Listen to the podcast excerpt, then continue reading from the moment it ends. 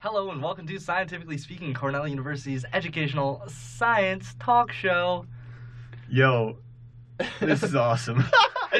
so we are recording in a recording studio for the first time. Our As first opposed ever to- not live show. It's gonna be not live, and it's what's great is that um, like I just laughed really loudly, and normally that would totally like absolutely destroy our audio quality. yeah, and everybody listening would be like, "Oh God!"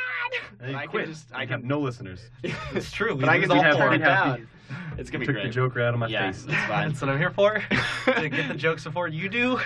so today, on the note of sound quality, we are going to be talking about music. Did we plan that? music, the science No. No. of music. We're not that smart. That means we've covered sex, we've covered drugs, we've covered alcohol, and now we're covering rock and roll.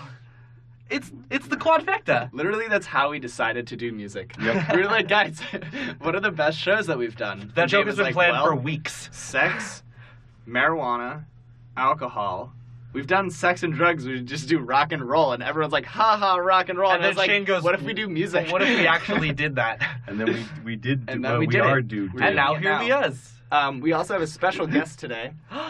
Uh, the special guest is my research professor and good friend, Doug Turnbull, Professor Doug Turnbull from Yes, Ithaca thank you, College. thank you. I, st- I still don't think I should be here. I like the he's format, sort I of like the format the way it is. The three he's sort you of guys being talking. forced here against his will.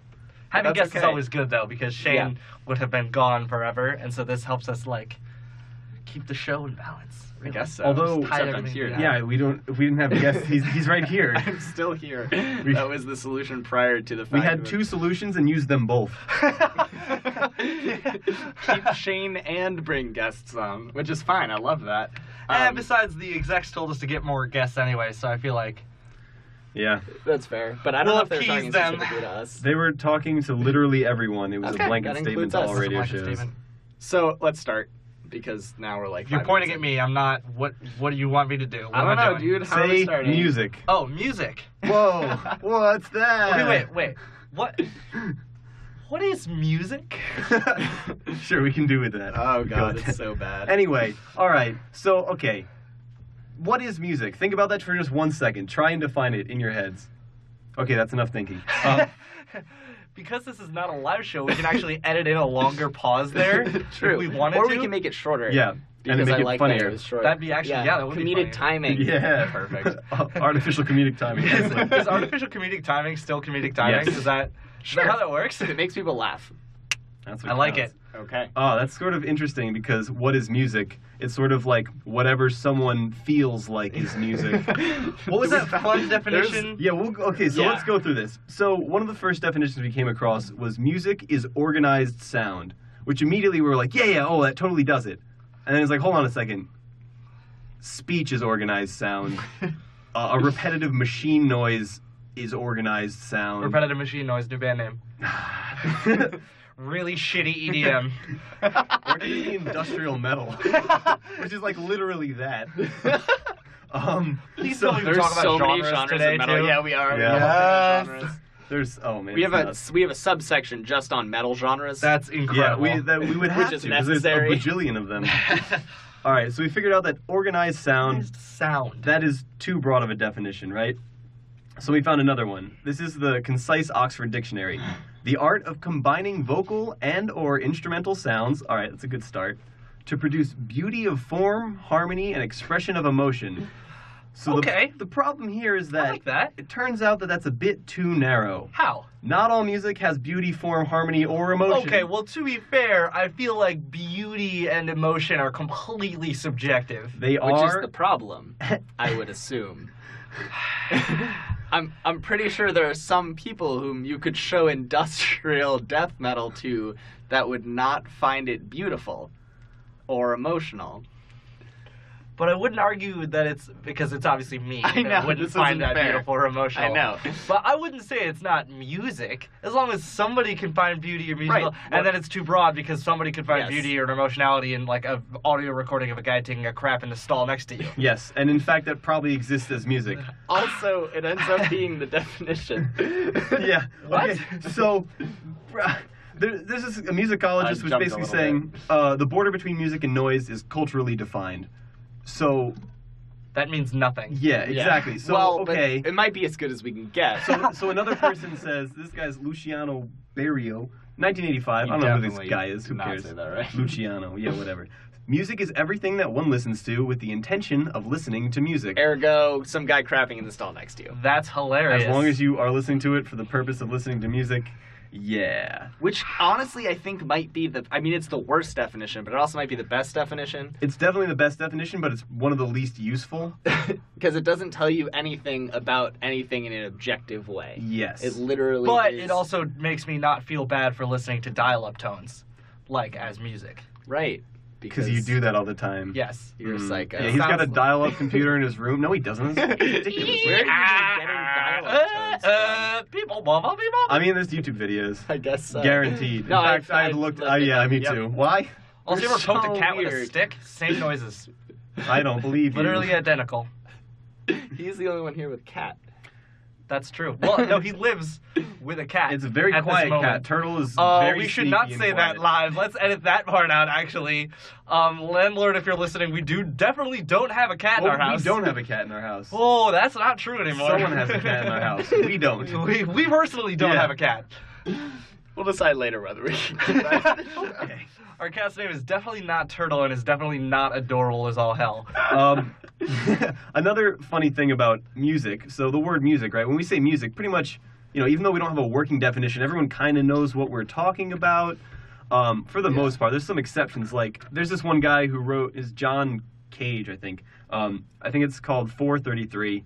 All it is is some guy gets up on stage, indicates that a movement has started, like a movement being a piece of section of music, and then just sits there, and then indicates when the movement has ended. There are three movements. During the movements, nothing happens. well, the musician on stage does not perform, does not make any sound with his instrument. All That- ambient sound That that, does- occurs. That's not. You can't. That's not what. It is the You all- can't call yourself a musician. That's ridiculous. Well, he's not calling himself a musician. He's Yeah. actually calling himself a conductor. Mm. okay. Oh, That's closer. So all ambient sound in the room, a cough, for example. So Miss Belvedere in the third row with a cold. Yeah. Is now part of the show. She is the show. She is probably. the show. So that's, I mean, you may not. That's kind of outside of the scope of most people's consideration of music. But for the most part, we, you know, say music, you're like, oh yeah, those songs I listen to. Although whatever. a surprisingly large number of people show up to watch him do this. Yes, yeah, it's very disturbing. How Um, many people show up to sit? I mean, he fills in an concert halls. Empty concert hall. Well, it's not empty. He fills them. It's filled with Well, people. but it's there's no one on stage. No, there that's is a not person on stage. Also, Yeah, but he only- in fact, even better than that is that it's not always just him sitting at a piano. Lots of times, it's a full symphony orchestra. just sitting there. Yes. Yes. That's incredible. this sounds like this guy like invented the best ironic idea ever and totally went with it. And people just and people bought just it. bought it, Yep. which is amazing. But uh, there are other languages where um, there really isn't There a are? word. Wait a minute. Ba-dum. um, there are other can languages. we can we add in hi oh man. hat and a Perfect. snare? Yeah. We are gonna forget to do all of these What's things. really funny is that even if we remember to do it, it's going to happen, and then afterward, we're going to ask to remember to add it in, and it's going to not make much sense Jesus to our viewers. Christ. That's fine. I'll All add right. it after. I mean, that happens all the time when people make videos. Um, so, other cultures, other languages don't have a word that means music in the same way that we mean music.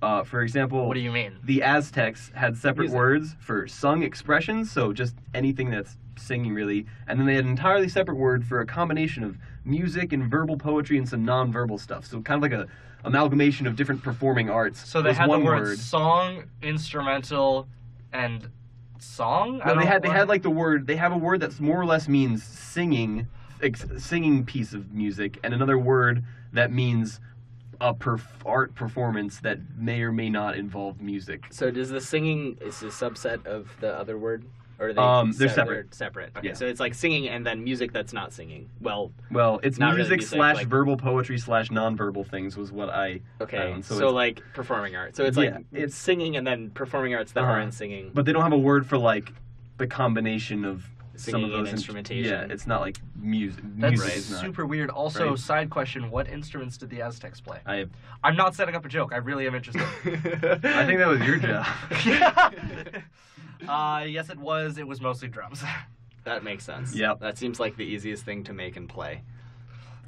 You just hit them. That's true. do we want to go to uh, history of musical instruments, or do we want to move on to I think we're not there yet. how Let's- does sound do? Let's do how does sound do. Okay, How so does you sound- might be wondering if you somehow missed our wonderful episode on perception. Which you Um, should go listen to, Sensation. one of our Sensation. yeah one of our Yeah. least listened to shows. I think on the list of shows. I liked Damn that shame. That's one. a really good I know, show. me too. But everyone likes sex. Sex sells. You Yeah. know. I mean. It does. Literally. Literally the most listened to shows we have are sex, drugs, and alcohol. Also, I for sure caught our sex episode when it was at 69 listens, and I giggled a lot. Damn straight. I'd be upset if you didn't.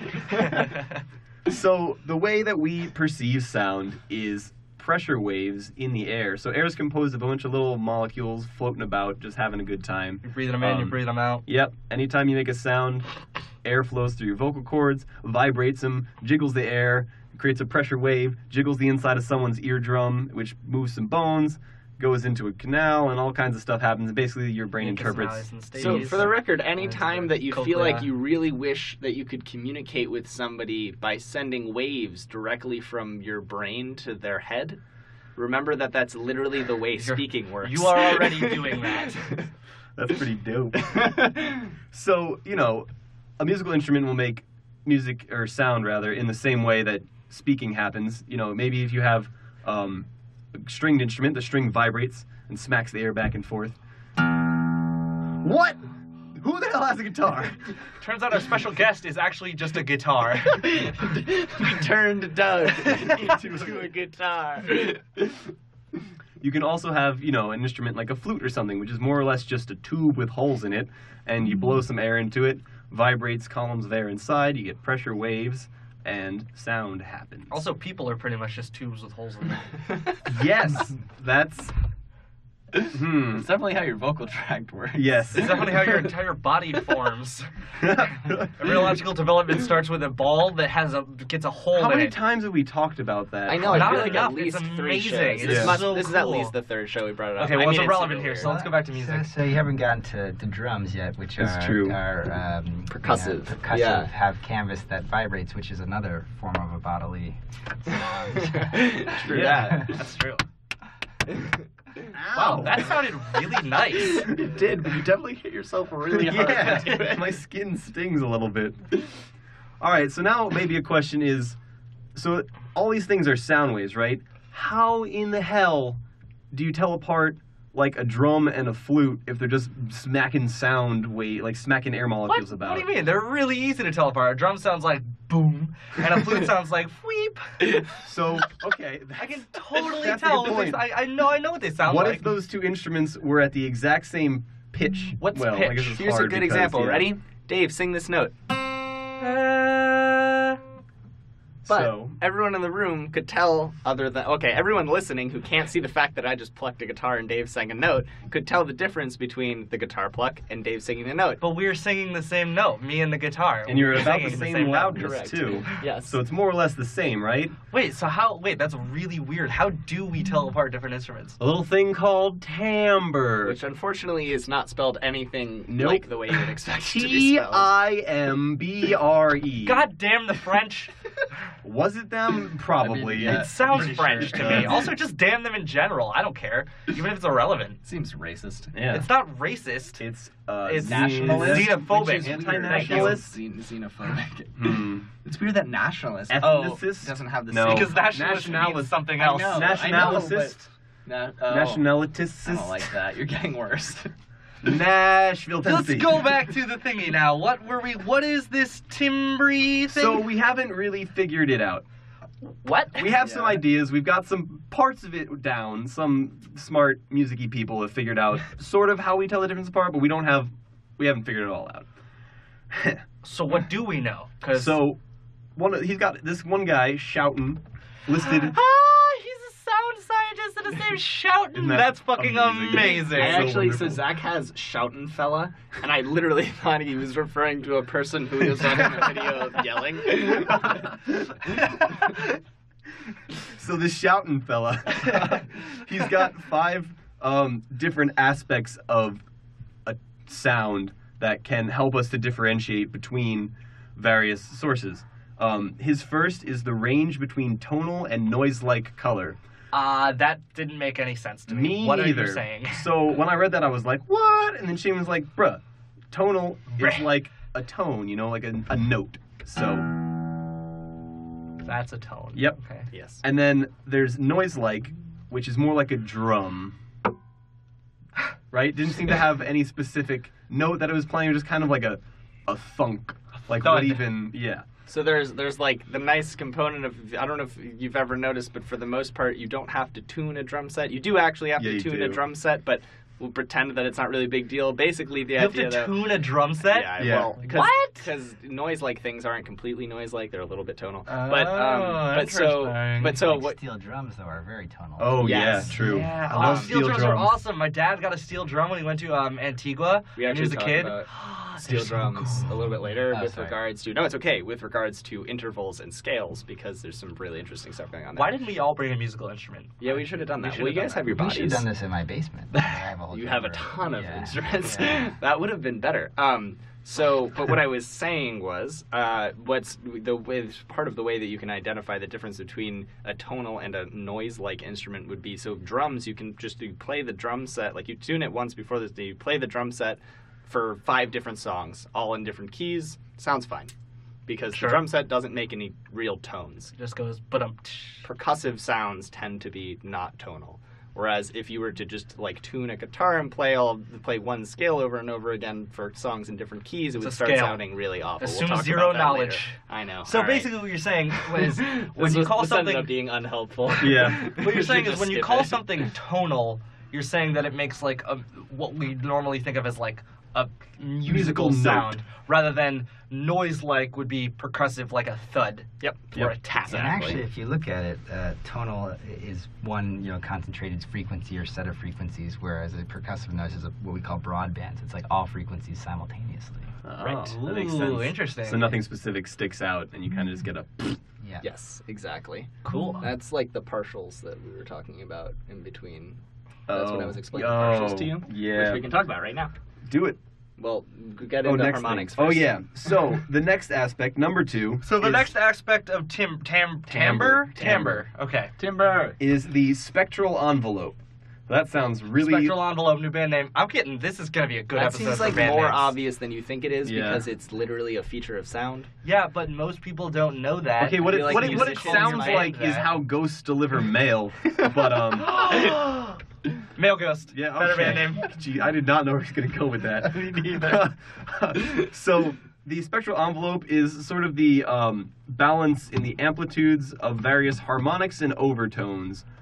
So what does that mean? What are you saying? So when I say balance, I mean uh, the relative loudnesses of Yeah. each Well, of ampli- these. yeah, amp- sure. yeah. So amplitude more or less is the sound intensity. Well, amplitude squared is intensity, but whatever. Um, We can think of them as the yeah, same. They're pretty much the same. They're proportional. So well, yeah. Okay. Fine. All right, take it They're the easy, same. science man. So um, the main sound of a tone that lets us define what note it is is the fundamental Mm-hmm. frequency.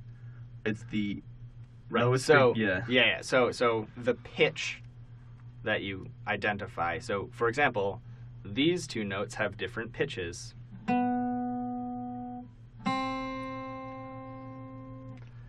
And the way that what the waveforms on, Oh, yeah, on, you on, can on- see yeah. them. Uh, Um, we're running Audacity right here to record this, and the waveforms of the guitar are significantly different than our vocal yeah uh, yeah, yeah. things, which Yeah, is which just is cool. So Which those is two different, those two notes have different pitches, which means what Mm-hmm. have- about their frequencies? So yeah, right. So the first one was a B.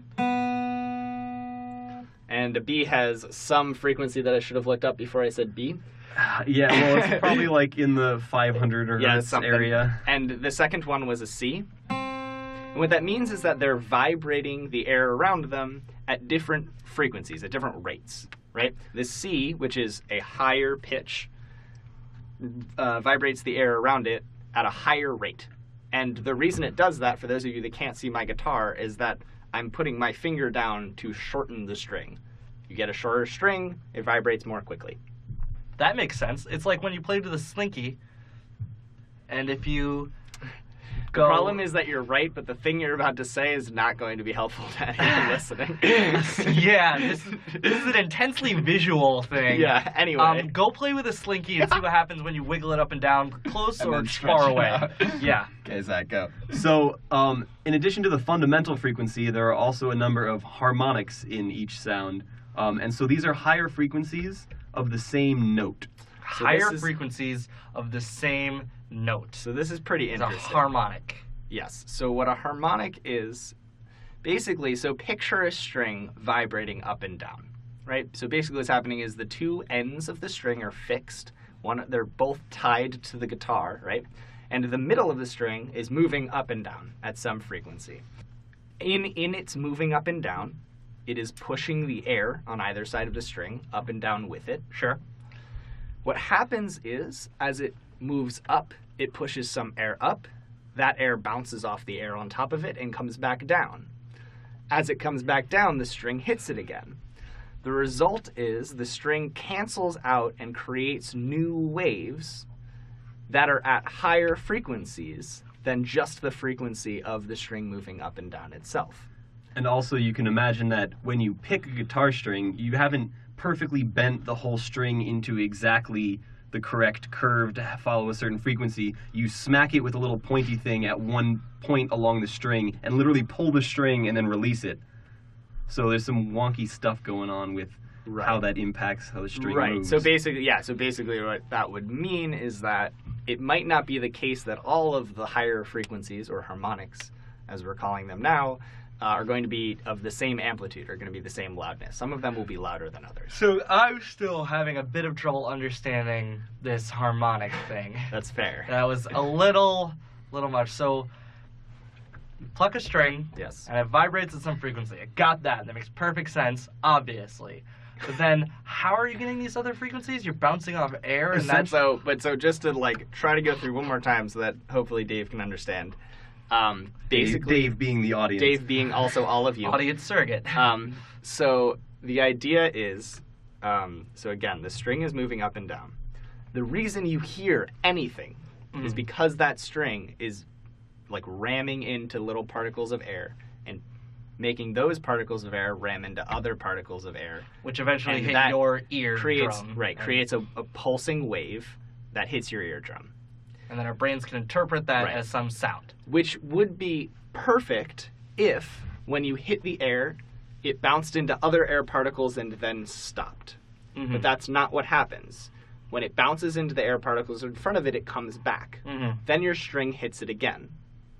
And what ends up happening is some of the air particles will be will uh, because of because of that bouncing back and forth Uh-huh. you end up with particles that are vibrating at 440 hertz, but also at twice that speed because they're bouncing forward and then bouncing back and getting hit again. Oh, so they're And bouncing then- up and then getting smacked again. So it's Yes. like and then some of those some of those Interesting. particles that are moving twice that speed again move forward, hit the particles in front of them, come back and get hit, so they're moving at three times that speed. so when you play a C, for example, that's at some frequency. Correct. And then as you play that, there are some other frequencies that are happening based on doubling or tripling the speed of the original frequency because Because different the air particles molecules are are- getting hit multiple times. getting hit multiple times. Good. That is weird. Okay, I Yes. think I understand. I think that's still pretty It's a little weird, mostly because you what you hear when I play this note is one note. Yeah. That's how your brain interprets what I'm playing. Yes. It's strange because the reality is your ear is getting hit with multiple waves of multiple different frequencies. How does our brain only tell say that it's one?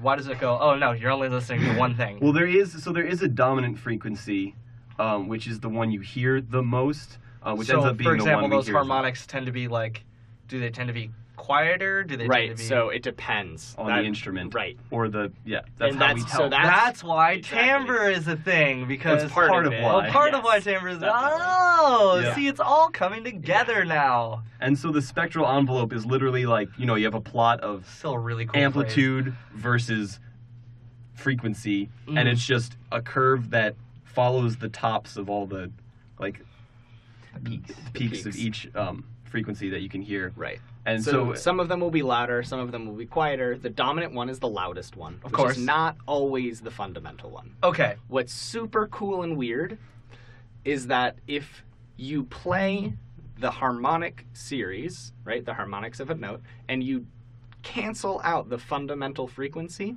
Uh huh. your brain still goes, I'm listening to the fundamental frequency. Because there's only one frequency that could create that harmonic series. Of course. So And if you're so- getting so if only they're all- 880s and 1320s, you're like, oh, this has got to be a 440. 440. Exactly. Weird. Yes. Now, question: And yes, I'm not going to say answer because Do I'm not our- sure I have one. Brains, like, is that a learned thing? Do we sort of figure out that, like, well, It's if a it's really an good 880 and a question. 1320, it means we're listening to 440, or is it some inherent property of those harmonic So- frequencies that we know? What the fundamental frequency is, that they make the fundamental frequency somehow. In nature, it most likely doesn't exist that you would find a harmonic Yes. series without a fundamental frequency. Yes. The harmonic series always implies the fundamental frequency.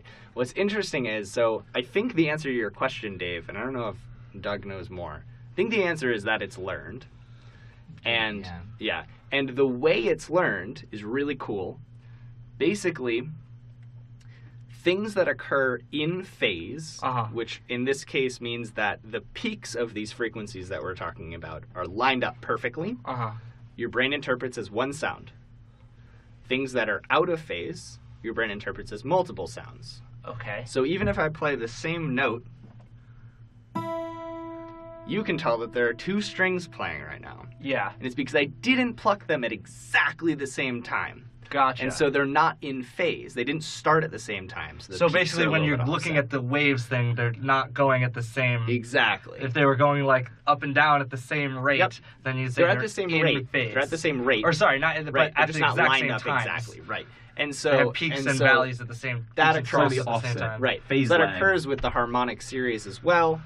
And so the harmonic series are all Which in makes phase. sense. If they're right? going at different frequencies, they're not always going to line up Yep. as peaks and troughs Yeah, exactly.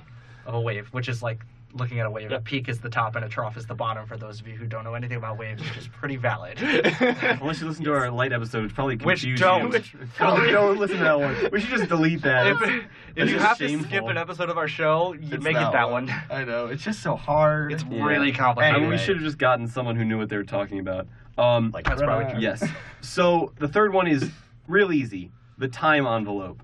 This is literally amplitude versus time. How loud does a thing get? I'm just How picturing somebody being mailed a watch. so we're back to the puns. I said. Will we ever not be back to puns? not while you're here. So Exactly. uh, literally, this is like how loud does it get? How fast? And how long does it take it to get not loud anymore? So okay, like so- playing a like playing a note on a card that goes boom and goes for a while. Right. So yeah. So I mean, it's the difference. Whereas playing a like I don't know what instrument. I don't know if I can make this happen loudly enough that it can be heard and also not have much of an attack, but No, there's no way you heard Mm-hmm. that. there's no. chance. Basically, um, so basically, uh, the attack, the beginning part, is the way that the sound is started. So It's for a interesting guitar, because our class wines uses the same lingo for the very beginning taste of a wine. Yep. The attack. that's pretty funny. Yeah. Um, Also, that wines makes is sense. mostly bullshit for sure.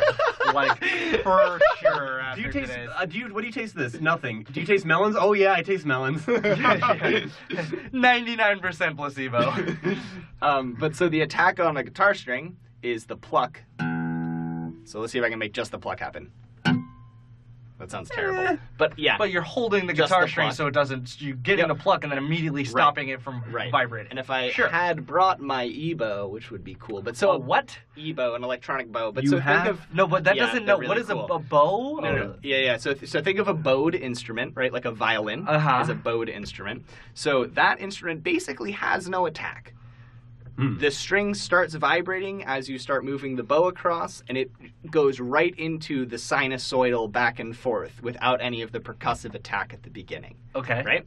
um, just the thing that I mentioned earlier, an ebow is just a little mag- magnetic resonator that you put on top of a string on a guitar and makes it sound like a bowed Oh. instrument for the Uh-huh. That same is reason. weird as hell. It's really cool. um, they're very fun. Uh, because then it sounds like you're playing a violin instead of a guitar, even though it's a guitar. Um, and so anyway, so but that that is that's the idea of attack.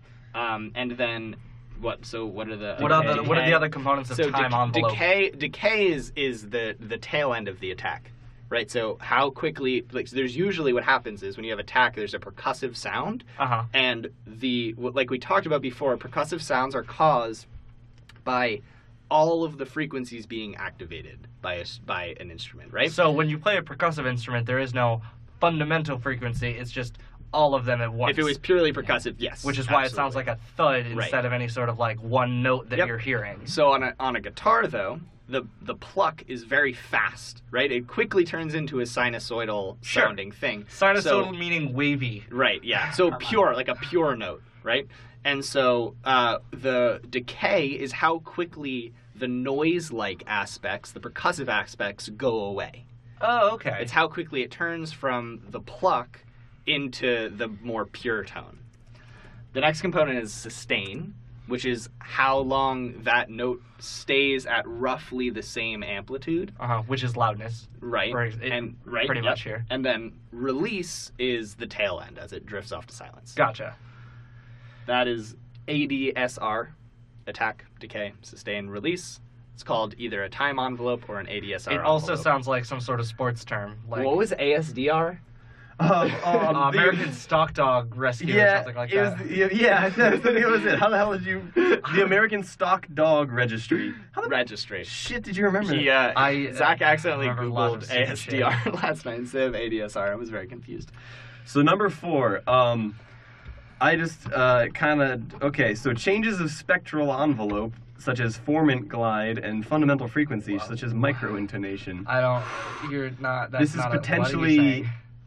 It's how the it's how the spectral envelope changes over time. So we talked about the spectral envelope, which is the basically the different amplitudes of the different harmonics in the harmonic series that doesn't have to stay consistent, right? So So the 440 could stay longer than the 880. for higher. example. I said- Louder, Yes. longer. Think it is a, of a bar graph that changes, like a graphic equalizer when you watch music. Oh, okay. From the old 80s. Oh, yes, when you have like the old 80s boom boxes with a graphic equalizer.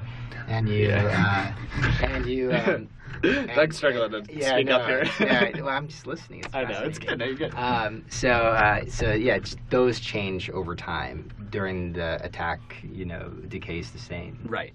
You know, Gotcha. Release. Yeah, exactly. So that's that's what uh, formant glide is in this case. And Kidok? Number five. So number five is the prefix or onset of a sound, as opposed to the ensuing lasting vibration. So so this is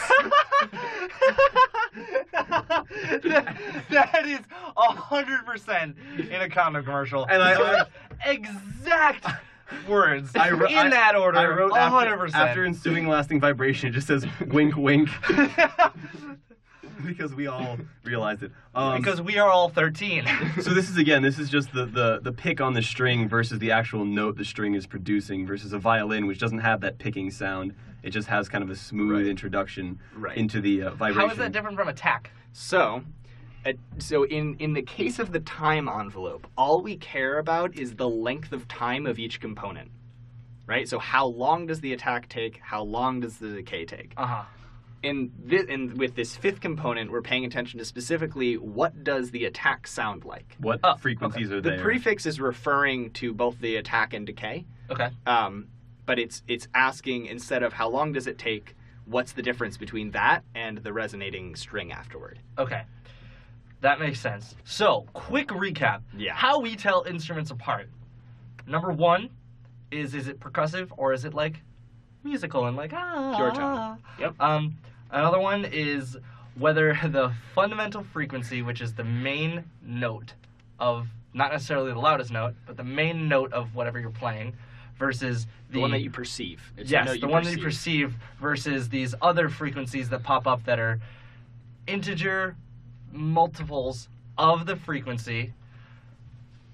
There's also the time envelope, which is how long each part of the note that you played lasts, like the beginning, how long it goes for, how long it takes to drop off into silence.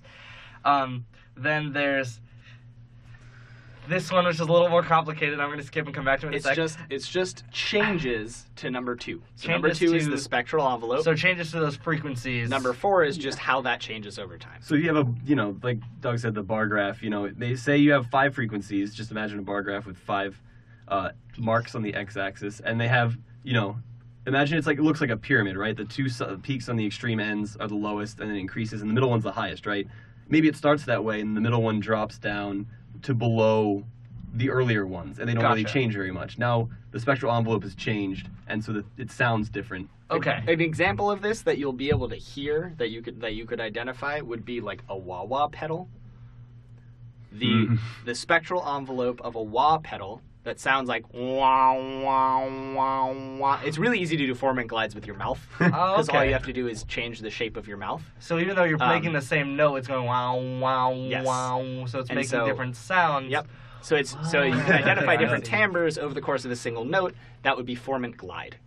Gotcha. And then the last one is just how does it sound at the beginning? What, what does the attack of the note sound like? compared so, to the rest of it. so all of those things together, plus probably other things you Yep. said, maybe, Yeah. Well- is how we generally tell instruments apart. Even if you know a violin, a piano, and a zither play the same. The only reason I know that word is from like computer games when I was six that had alphabet every a word for every letter of the alphabet, and Z was always zither, and I was like, what the fuck is a zither? Turns out it's just a stringed instrument. There's one that I kind of thought I was going to hear here, because uh, which is uh, there are instruments that are polyphonic and mon- like monophonic. So horns Sure. are mostly one one frequency or harmonic or of those frequencies.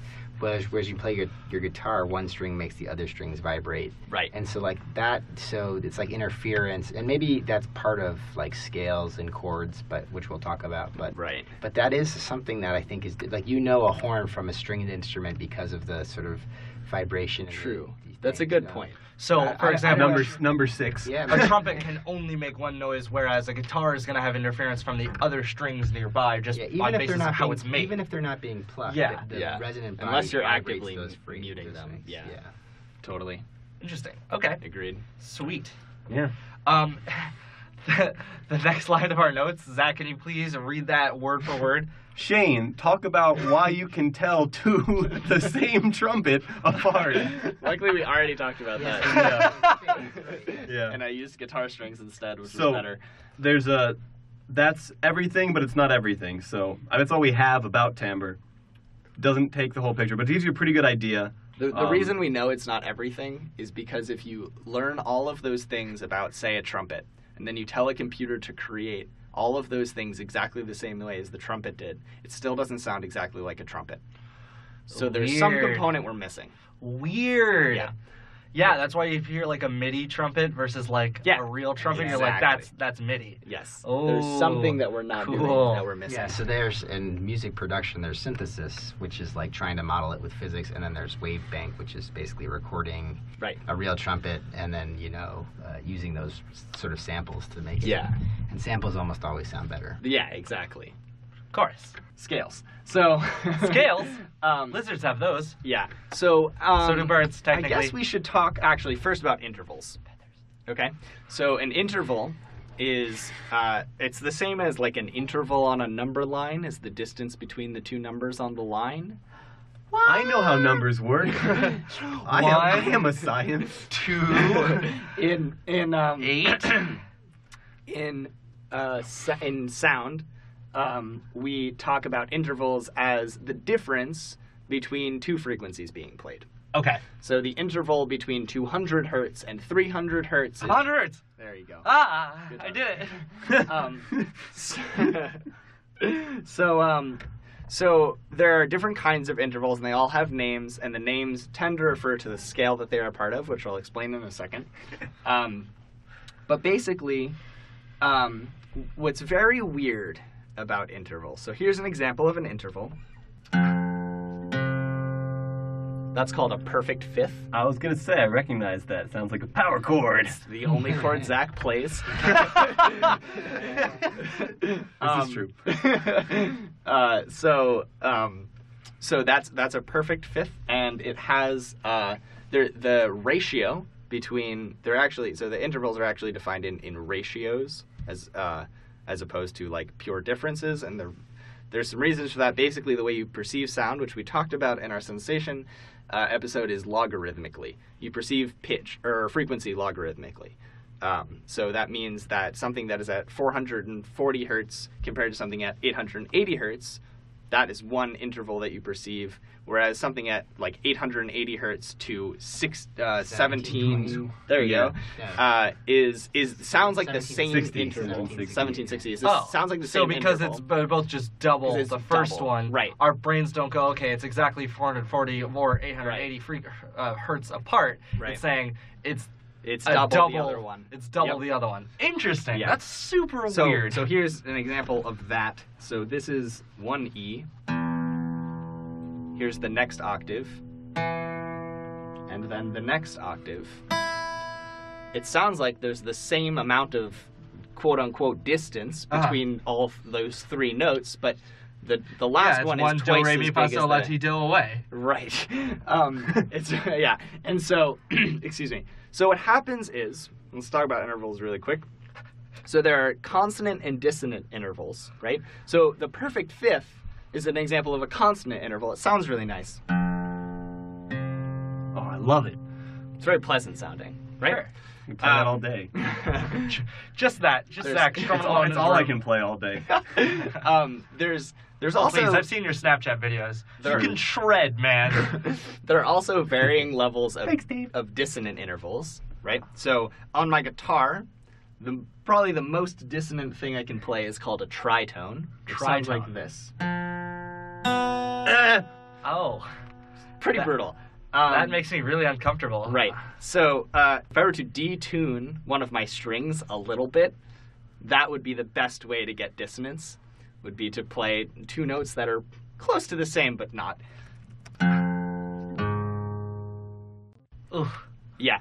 Um, so so now uh, so that's like a little bit about consonants and dissonance, and again I'll talk about that in a second. A little bit more. Yeah, can you scales. explain that a little better? Because that's, that's yeah. I was- So so here's some interesting things about consonants and dissonance. So let's look at like a perfect fifth, right?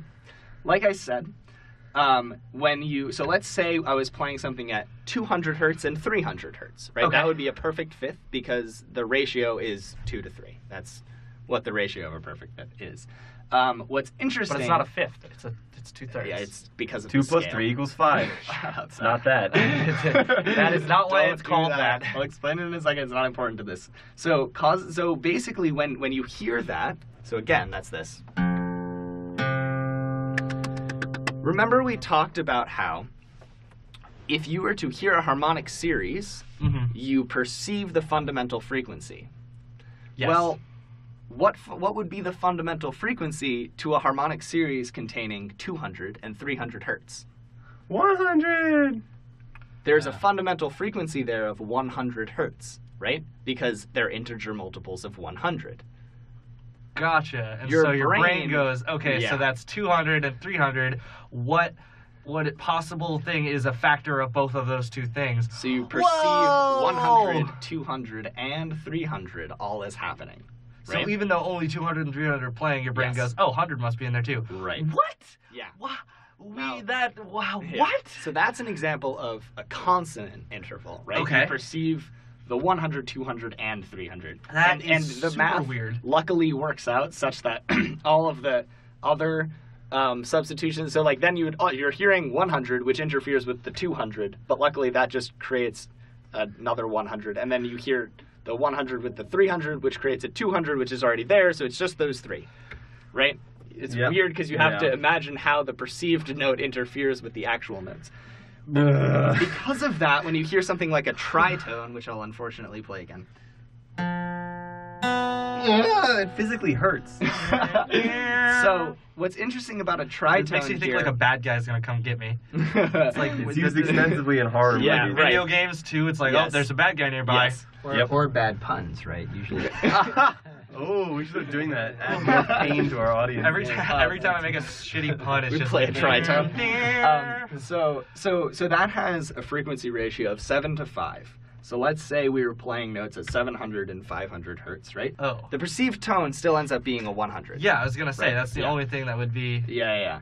But there's also, for various reasons, due to like the harm the harmonics interacting, a 300 hertz tone that you. So as things bounce around, you weirdly get a 300 popping in there. Yeah.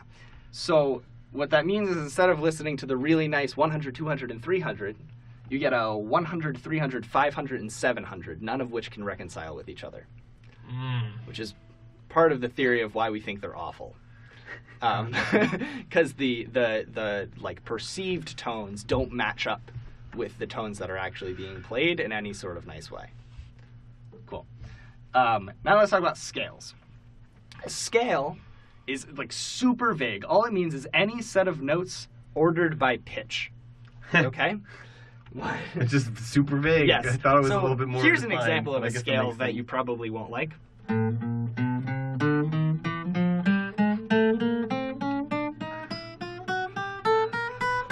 That sounds like a child. There's a playing murderer behind me. Piano. It's 100% a That spider gonna does sound drop like- down on my that's- face. There's a reason for that. It's because it's all the notes in order, skipping a couple. Um, so that's a scale, but this is also a scale.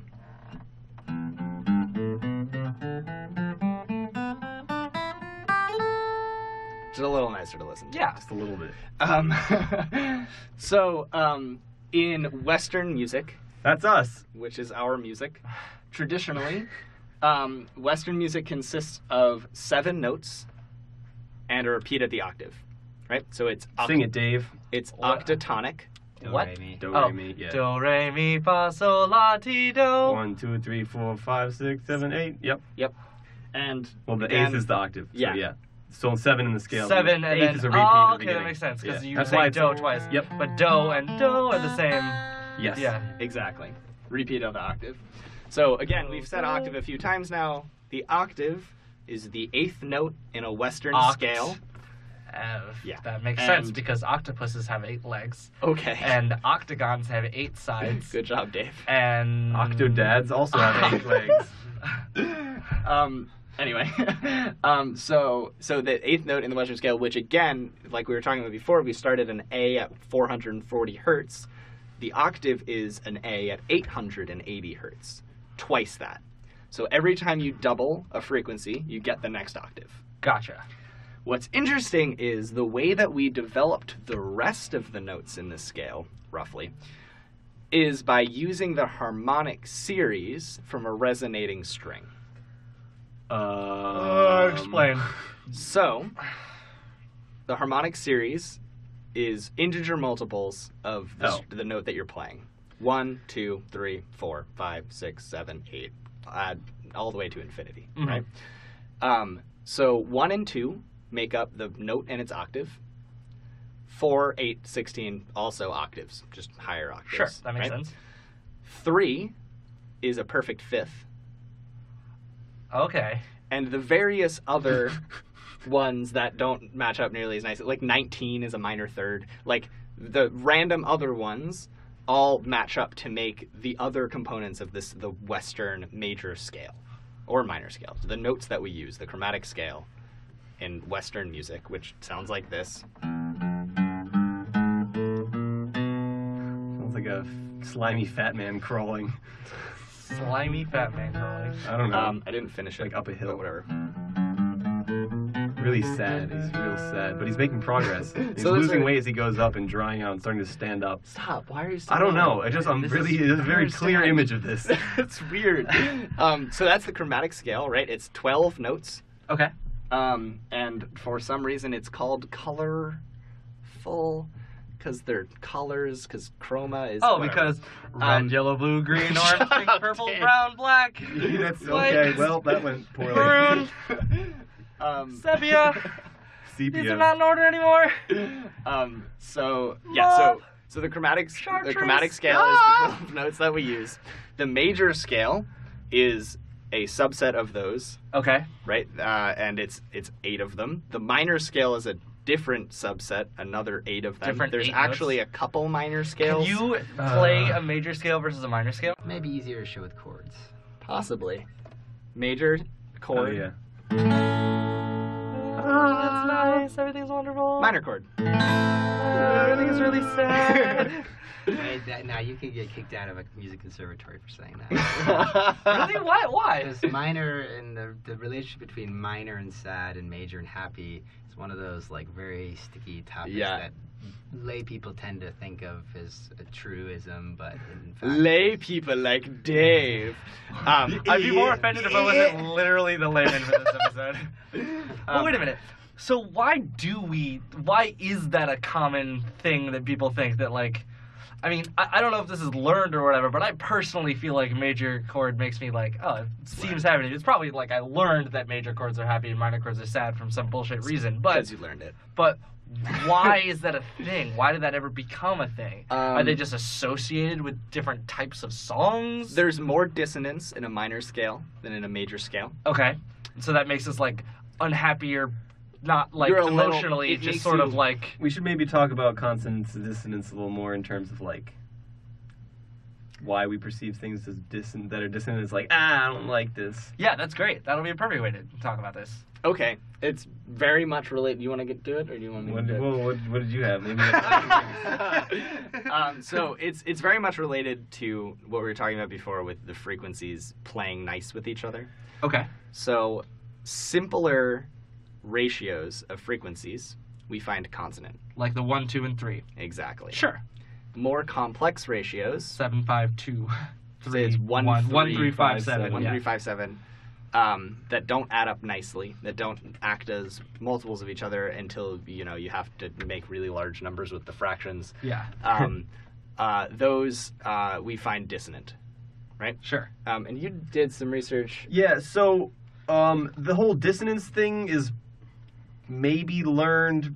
The dissonance being bad, um, but also maybe not. So um, human infants can tell consonant and dissonant things apart, like within a few days of being born. Really? So Yeah. at least that uh, difference between consonant and dissonant isn't learned. Um, Or I guess yeah, right. it- Well, it's yeah, hard- we it would be literally hard to- can tell them apart just by with yeah without learning it. It just Right. You can you're like that's consonant, that's dissonant. Like if you somehow got a baby to understand definitions of words, which would be Well, amazing. yeah, obviously. Um, But I- I just mean that, they'd like- be able to yeah yes. Um, so we How can do we tell know them that? apart. did um, you guys do a whole show on babies? Yeah, and we did. testing things. Yes. So they basically did something where they had two speakers, right? Each one had like a bright light on it, and so they'd shine this bright light, and the baby would be like, "Huh," and then they'd play a dissonant sound and just time how long it took them to look away, and then do the same thing for the consonant one, um, and then uh, wait, I forget how they actually. So they so they had um, when the babies looked at one light, they played a dissonant sound. When they looked at the other light, they played a consonant sound. Uh-huh. That was how they detected preference. Th- yeah, this was the one with their four-month-old infants, that, Right. and it turned out they have a preference for consonants. Which means That might they be had learned at four that months point, to yeah. like listen to nice They music. actually had thirteen months. Right. Oh you yeah, can hear because we stuff hear and- things in yeah. the womb, which is fucking crazy. You particularly hear your mother's voice, which we talked about in our babies episode. Mm-hmm. Yeah. Go listen to that And- one. That's a great show. You would assume that your mother is mostly singing lullabies, which are very consonant, and so you could very easily develop. Except for a Jodie preference. Post, who was definitely rocking out to Screamo with John.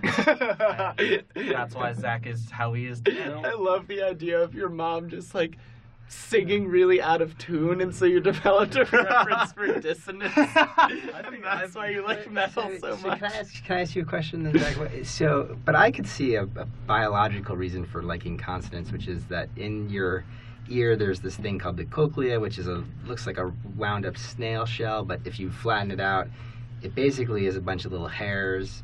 And um, when you say things, uh, th- some of those hairs vibrate and some of them don't at particular frequency.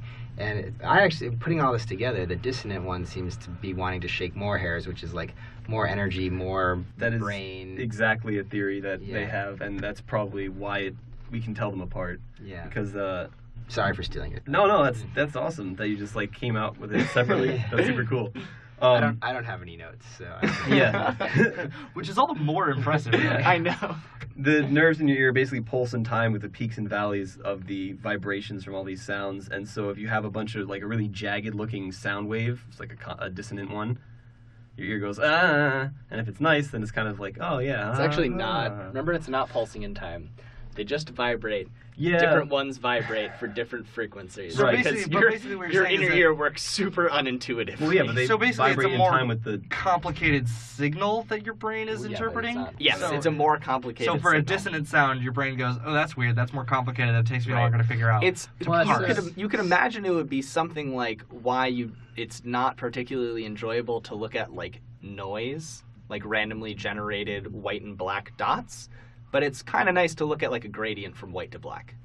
It's a much much that's- much simpler Yeah, that's image. fair, actually. Like, And- it's a frequency. Actually, both of those have frequency. Yes, components, exactly. right? so basically, our brains like to pull apart the easy stuff, and if it's too complicated, we're like, ah, you like a little bit of a challenge, but not Yeah. too much. yeah. And "That's there's hilarious." Also, actually. this thing I found. So that, like uh, plain white is worse than Right than a gradient. gradient. But sure. at some point, the frequency becomes so complicated that you hate it. yeah.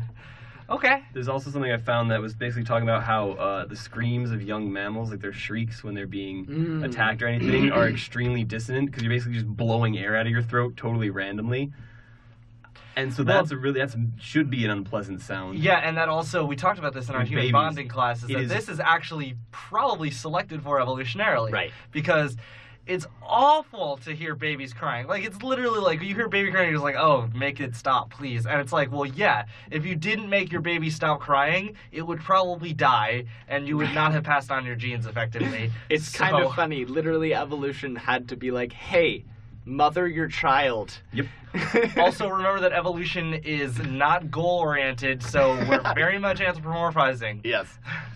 Evolution is my mom. Um, what? All right, anyway. I'm having trouble finding a way to disagree with you, but I really want to. Okay, what was the original question? So we we're talking about consonants and dissonance. We We're talking about why we like consonants, why we dislike dissonance, right, right. uh, why 'cause we it was the minor major. yeah, why the is major minor sad, chords more make us dissonant, happy, more quote unquote, and irritating, why- maybe. Right. And so, yeah, and the important thing to note is that it's not just sad. Um, it's it's a whole range of emotions of discomfort that would be expressed through dissonance. Um, Zach's music uses lots of minor scales as well, Oh yeah. and they are not trying to express sadness, but usually rage. yep. um, so Hence all their names being Rage, like Rage Against the Machine and Rage Fist So and Rage Death Against the Rage Machine is not and Not Rage metal. Face Yeah. and Face Um, Rage. No, it's more like you And- know, mega death, uh, five finger death punch. So death is a common. Death is- uh, death angel. I have some Yep. stuff on lyrics and later, and they just like death is just so hilariously common in the past two decades, and prior to that was not mentioned in the titles. Oh, of there's songs also one of the original metal bands was called Death. Um, that's it. straight death. And then there's death grips too. So, yeah. it's not- Yeah, Yeah, there's a Yeah. bajillion. it's ridiculous. Okay, Should we listen to Spirit Crusher by Death? It comes from the depths of a place unknown to the Or how about Scavenger of Human Sorrow? we'll play it for like four seconds. We're not gonna listen to it.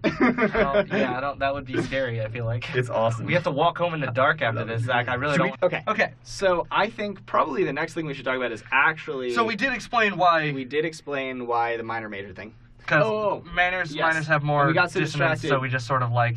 Right, and I didn't get to finish scales, which is Yes. amusing and important. So I talked about Western music scales, and we played a couple for you.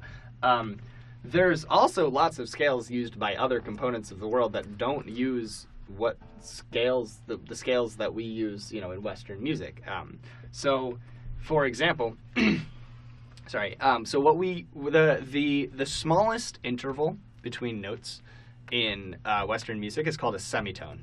So that's a semitone. It's a little bit dissonant. Um, so that's uh, that's you can't play any now on a guitar. You sort of can because you can bend the string.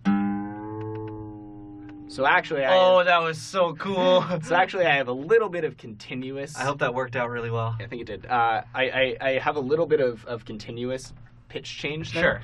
Um, but Rather it's- than two isolated pitches. Right, but it's it's it's pretty. It's you you have to pull the string pretty far to get up to the next semitone. So most of the time, you just use it for a little bit of emphasis on the note that you're playing.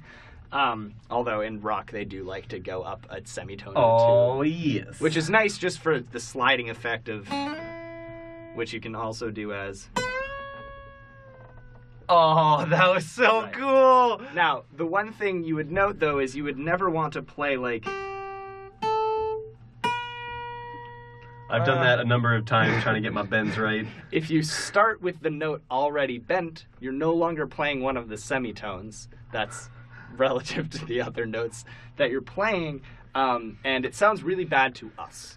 We Okay. are really, really, really well tuned for chromatic music, music that uses the 12 semitones that Western music and that's uses. cultural.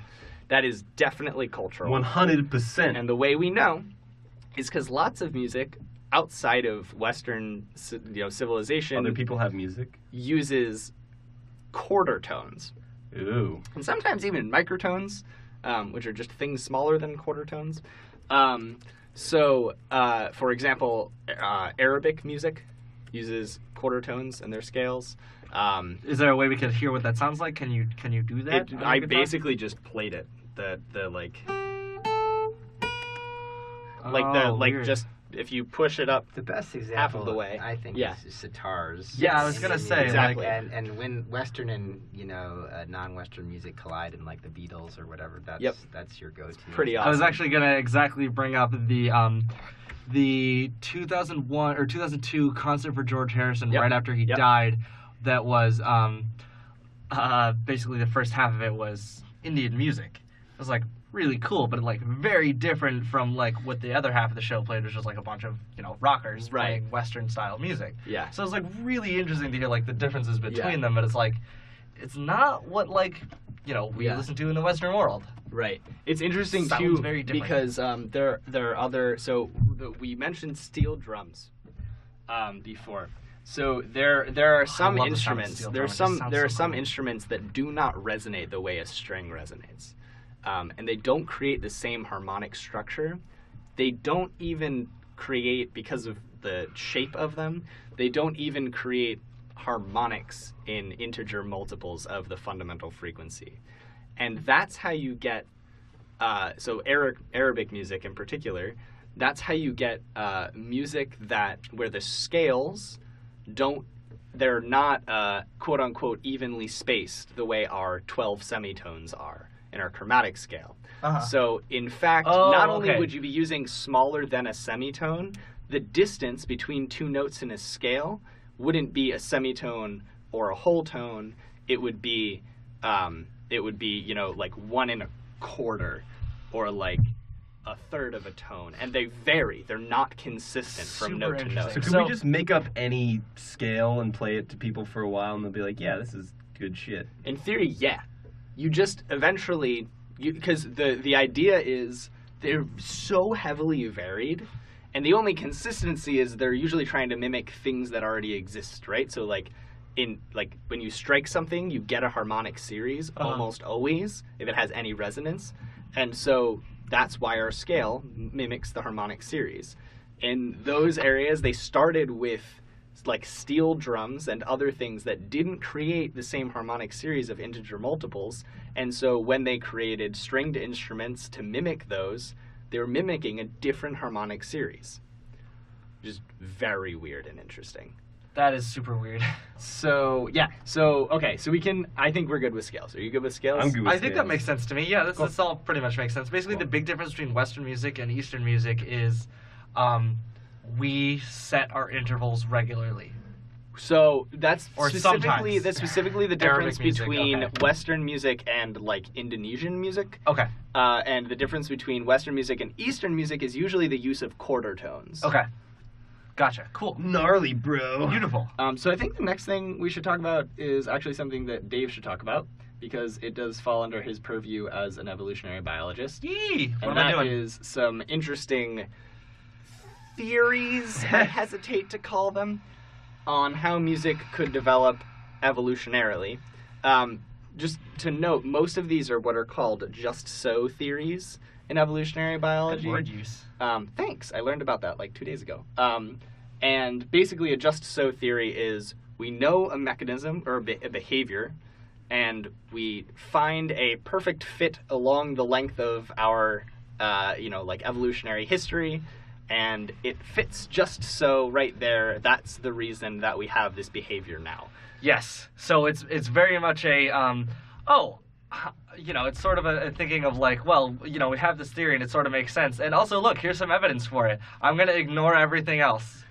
That's all I need. That's so all I it's need. like one of those. Oh, we can only count to seven because if there's more than seven predators, it's too many predators. That is exact. Yes, exactly that. It's funny, but like, you know, my it's more likely more complicated than that. Yes. So And by only count to seven, I mean like site count. Also, it's not seven. four. Yeah, it's four at site count. Seven is like how many numbers you can memorize easily in one shot. right. Yes. so Anyway.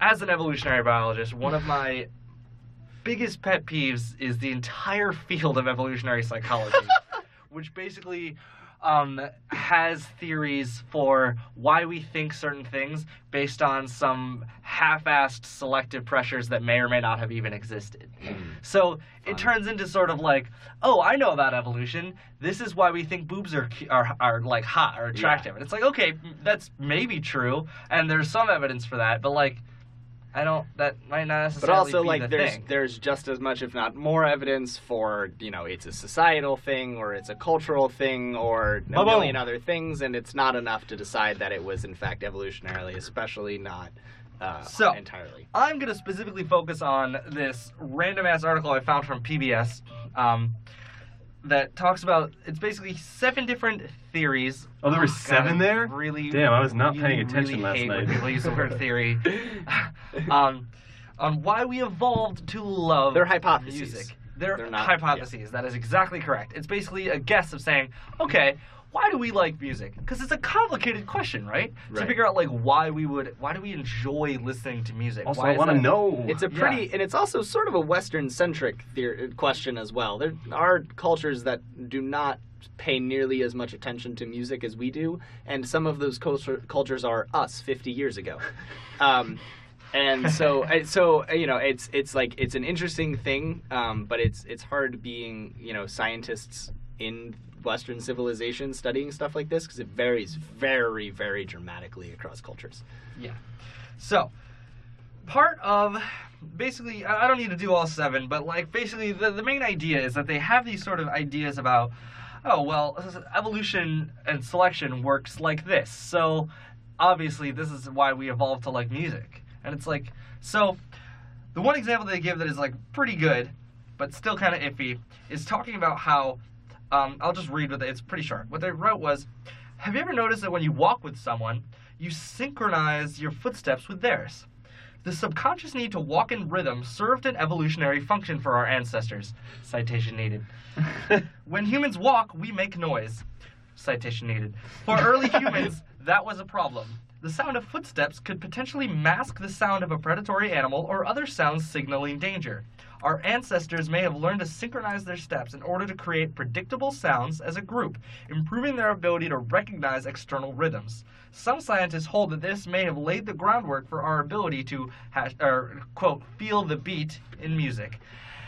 Sure. So maybe there. I did find a paper that talked. It was like a very ex, like a really extensive paper about how they measured how we can subconsciously sync up to other people's footsteps. Super interesting that we do that. Sure. Why do we do that? I don't know. They're claiming that it's to.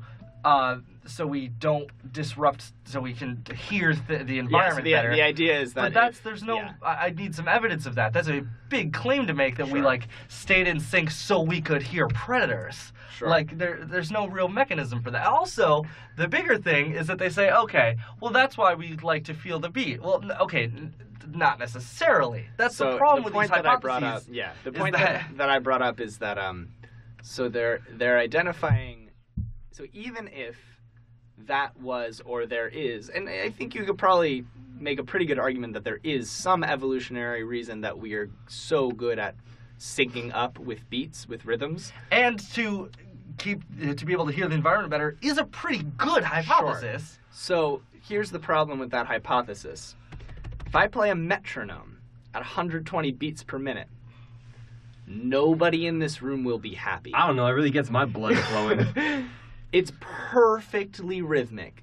perfectly. It's exactly the same thing that you would be very, very good at syncing your steps up to. Yes. But it's not the part of music that you like. Exactly. The problem with these hypotheses is that they give an example of how we, even if they are true, it's a way that we would have figured out rhythm. But it doesn't give us any sort of, that doesn't prove anything about why we like the complex music that we listen to now. Yes.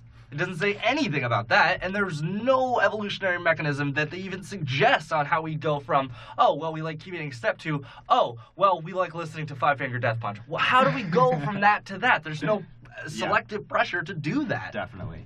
So, um, speaking of rhythm and some of the more uh, more high level um, stuff about music, I think we'll transition a little bit into. Um, uh, so we've been talking about very, very, very low level aspects of music, basically sound production. We got to scales, which is a little bit there, but for the most part, just listening to a scale over and over again won't quite do it for most people. Um, although I think you might be surprised how much of music is just people playing scales. It's quite funny. um, so uh, so let's talk about. We've been making fun of Zach a little bit this episode because um, he lists he listens pretty much entirely to metal. Um, I'm a man of simple tastes. um, so well, and now so then the question, of course, arises. line. Well, what is what is metal, right? So um, and the answer is uh, that's lot. impossible to answer. So, so, um, so uh, metal is a genre of music, right? Um, there are genres of all kinds of art and media. Um, a genre of music is a category that we attempt to fit different s- s- songs and sometimes even just melodies or rhythms into um, that allow us and the purpose that they have is actually very important it allows you to describe the sound of music to somebody without using any sort of technical jargon right? So I could describe progressive music as having longer than normal song running times, alternate time signatures, keys and tempos, and embracing elements of styles other than their dominant style. But to a lot of people, that wouldn't mean anything. but I could describe I progressive. just raised my but hand I on could that one? describe progressive rock as Rush, and people would be like, "Oh, Oh, yeah, okay. well, I know Rush. So I can understand what progressive rock is, and then you can just say, well, we play progressive rock, and they know sort of what you're going to sound like. It allows you to set the expectation for what kind of music people are going to be listening to without having to go into any of the boring So, details. despite it being sort of an arbitrary categorization, it's useful categorization Sure. nonetheless. And what's amusing about it is sometimes how arbitrary it can be. so we talked about progressive music. I just mentioned progressive music. Progressive music is, as far as music genres go, even though it's really it's a uh, it's a subgenre of many other genres. So there's progressive rock, progressive jazz, progressive metal, progressive Always. Mm. pretty much everything. Dream theater. Progressive bluegrass is one of my favorite genres right now. Um, That it's Punch Brothers all the least way. surprising thing I've ever heard. Um, so. Uh, Sweet wooden bow tie, bro. um, so you bought me the wooden bolt. No, bow tie. I bought Oh, you. Don't wooden you bow ever tie. forget that he bought it. I had nothing to do with that. It's really cool. Um, I don't want to get any credit for that. um, so so anyway, uh, so progressive is vaguely well defined uh, as far as basically what I just said. Um, there are some other genres that are more poorly defined or uh, maybe defined by things that you wouldn't expect. A good example is the difference between black metal, doom metal, and Viking metal. These are not real These are categories. entirely They are real. absolutely real So, categories. uh, um, What? What is so, the I don't know if difference between Zach these? can tell the difference between black metal and doom metal. so in my Oh my god, he really knows it. This is no, I, amazing. I wouldn't say I do. My perception of it, uh, in terms of like black metal, is a lot of sharp like screaming vocals,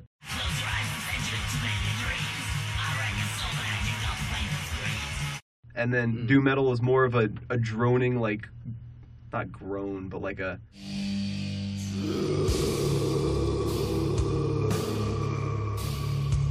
Okay, so lower growly Yeah. kind of vocals. Um, so what's interesting in that is that what this is basically saying is that in the genre of metal, songs tend to be so consistent that you can differentiate artists by something like the like the timbre of their voice, right? Okay. Whereas in something like the genre of singer-songwriter music, Yeah, that's going to be wildly all over the place. exactly. Um, now I I mentioned one that I that I didn't ask Yeah, Zach to I was gonna- differentiate. what? So the uh, the third uh, ca- subgenre of metal in there was Viking metal. Viking metal sounds identical to doom metal. The difference is that they dress like Vikings.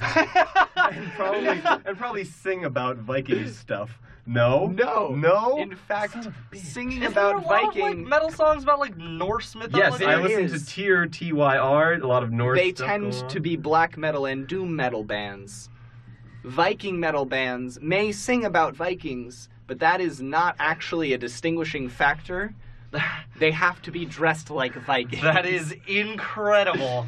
I think Viking jazz would be more impressive. so I there, think that'd be a weirder genre. there there is some like uh like progressive jazz metalcore that Nice. exists. Jesus Christ. So Yo, metalcore blows. um so yeah, also just adding the word core to the end of yeah, genres. what is that? I've heard that before. is- like, what what does core? I mean? don't know. Uh, It's emo and lamer. um so but yeah so um so, yeah so there's there's also there are other kinds of separations right so you would you would separate um you would separate blues from jazz mostly by the sonic qualities of what you're listening to the instruments being used the topics that they're singing about and the song structure Okay. Oh, probably the biggest one there would be song structure Yeah. Especially if you're talking about like Delta blues, which is a Yeah. very, very rigid, specific song structure, and then jazz, which is all over the place. It's Specifically literally supposed to be it's all over the known place. for being It's all the over the opposite of place. song Yes. structure. and so, so, but there are also we talked about. You know, visual appearances can make a difference. There's also, for example, Christian music, where the only difference is the ideological content of the song. Demon Hunter. Big fan of theirs. um, there's Reliant K, which is Christian punk. Yeah, I guess that makes sense because Christian music is a topic that covers Demon Core, which is I'm assuming a Christian metal band. It also Demon Hunter. Demon Hunter. Because you know okay. they're holy uh, warriors that for makes God. sense. Yes, probably. of Yeah, course. original so name. that that topic includes a metal band. It includes those cheesy like Christian rock groups, and it includes gospel. Which, in Right. terms of Mm-hmm. style, those three are all very, very different, Pretty but they're all dramatically grouped different. under Christian music Yes. because of the content rather Yes. than the actual style. So this is this. is- I've I've spent most of my academic. this career is definitely studying- Doug's So- moment. so I, I don't know much about metal, but what I will say is if you if you Google like images of um, uh, genre, you know, classifications or taxonomies, um, metalheads tend to do the most impressive visualization. So, I so like, Yeah. you've seen School of Rock with Jack Black. He like has a whole chalkboard full of you know the relationships between genres and their semantic relationships. So like. Christian, you're right. There are subgenres of Christian, and what ties Christian music is the topic of the the, the, the lyrics. But but metal on man, you can see if you just were to like go to i- Google image search and just look. there's actually there's a really Like- awesome visualization of genres by the Echo Nest. Yeah, If you go to Echo Nest and look up um, and lo- just look up Echo Nest genre map, yeah, there's a really cool and metal takes up about half of the map. yeah. Because it's so because it's so well defined. Exactly. Because of these subtle changes. so, Zach is looking No. at the periodic table of metal. It has categories such as alkali metal, alkaline trash metal. It probably should be thrash. Alkaline, um, Jesus transition Christ. metal, semi metal, not metal, also known as new metal because that's the real name of the genre. And people like to shit on that. Linkin Park, uh, yeah. so, so the other story is so you know when when um, Amazon was selling you know became this the, the world's biggest music seller. Sure. um, they had they they really had this hierarchical structure where everything was a subgenre of everything else, and it went pretty deep. But that ended up not being very practical because it's much more like a graph, and it's really like what we call a multigraph, which is like the Christian thing, which is that like there can be two songs that can be compared on a lot of different dimensions, and so uh, so like a lot of the work that Shane and I do in the academic space is thinking of genres not as sort of categories, but as labels that are applied to, to songs. So Right. a, a song can have many different labels Yeah. depending on its content, whether it's its lo- like lyrics, whether it's the, the clothing that the hairbands, you know, like Right. whatever they wear on stage. and so Um, you know, they could be a hair band playing, you know, free jazz with, you know, with accordions, and you could imagine like a collection of different labels. that- Sure. So we really think of genres now more as labels that can be applied to an artist if it's a, you know, uh, and and and. Uh, companies like Pandora pay you know musicians to sit there in a room and hand label music with a bunch of these labels. Some would, most of which are objective in terms of they're describing acoustic qualities, but o- other ones are Yeah. Mm-hmm. sociocultural, and that's and that's really interesting. and there's there's some interesting stuff too with um uh, you know where like where do they come from right so so you mentioned that metal has a really structured system of genre right um th- there i mean there are an absurd number of sub and sub sub and sub sub And sub metal heads genres take it very seriously yes, with the labeling. They know. Yeah. The, the, what's crazy is that is that people who listen to metal frequently, like they, they know the different, like what the subtle nuances that define different categories. But that's not true for a lot of other areas. If you look at like hip hop, there's some hip hop heads who are super into the genre, like labeling, etc. But for the most part, there's a distinction between rap and hip hop. There's a little bit of a subcategory with trap and a lot of it they're not very concerned you're listening to hip-hop they call it hip-hop and that's about as far as you need to go Sure. um, My favorite is yeah. uh, with like singer songwriters, which you brought up previously. Right. Pretty much every singer songwriter never wants to define themselves with genres because they like are doing something totally new. And, Yeah, sure, And so of they like course. write up their bio like cannot be defined by, but actually they really they c- you could fit them into one right Yeah, which there's- is why it's yeah. important to make the distinction between like labels and categories Yeah. because you would label them as a singer-songwriter because that's how they refer to themselves but if it was actually a cate- Hmm. categorical system you could fit them into one of the subcategories Yeah. Um, but so uh, so what's what's interesting there then is like okay, so where do these come from?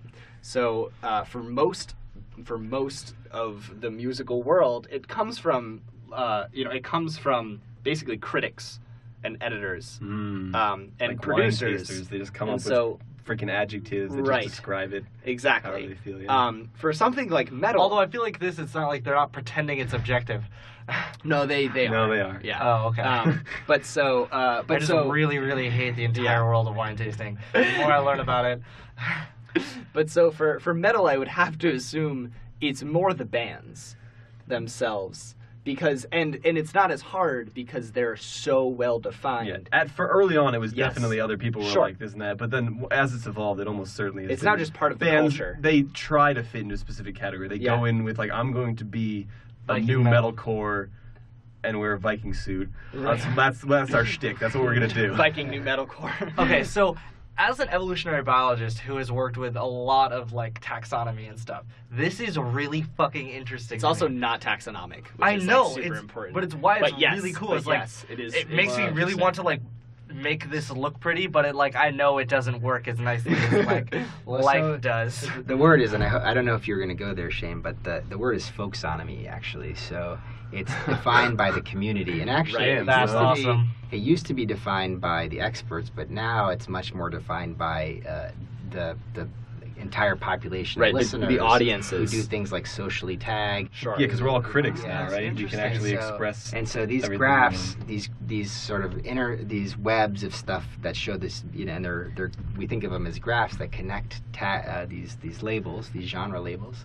Um, you know, they uh, they they sort of emerge. They don't actually they're not put down on paper and drawn up ahead of time, but they just Right. emerge from the pattern of which people which songs people listen to and how they label those songs. Yeah, there's a pretty funny thing on. There's an article that was written about the Echo Nest map, uh, genre map, and the, basically they uh, they're like, all right, well, let's just based on just like corpuses of text describing these bands, let's just grab the bands that are the most rock, that are referred to as rock the most frequently, and you uh, the bands were uh, the first was Rihanna.